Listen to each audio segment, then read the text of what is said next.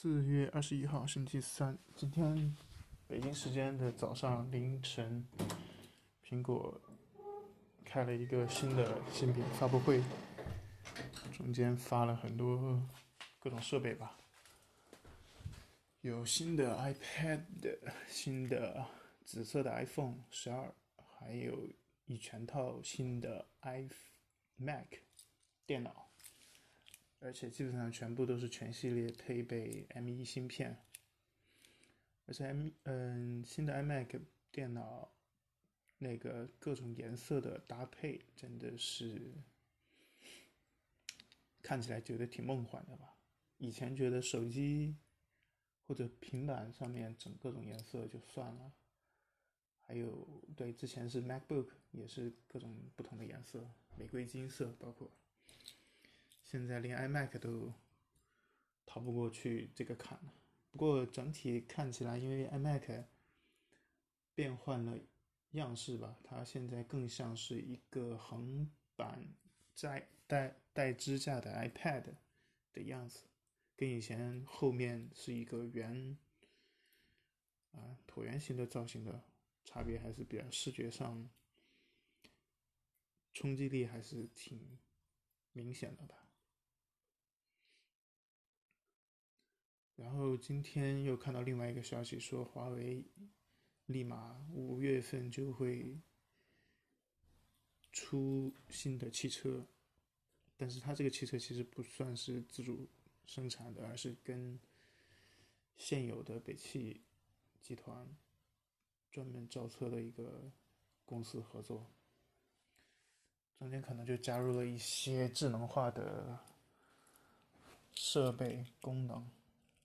就是发挥华为在移动，然后智能化这方面的一些优势，跟传统车企相结合吧。当然，这可能就是最快的一条互联网结合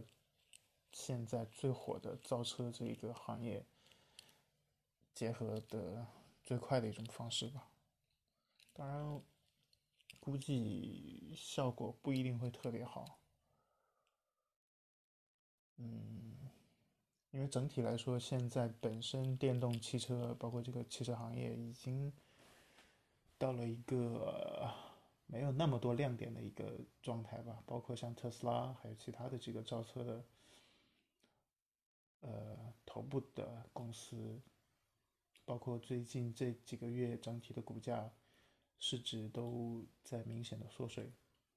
可能从市场的表现上。暂时没有很亮眼的一个状态，那这些在头部的都很难有一些亮点的时候，像是华为跟传统车企合作的这种方式，那可能优势就更加不明显了吧。所以按照这个趋势对比来看的话，应该华为的这个汽车。不一定有特别好的效果，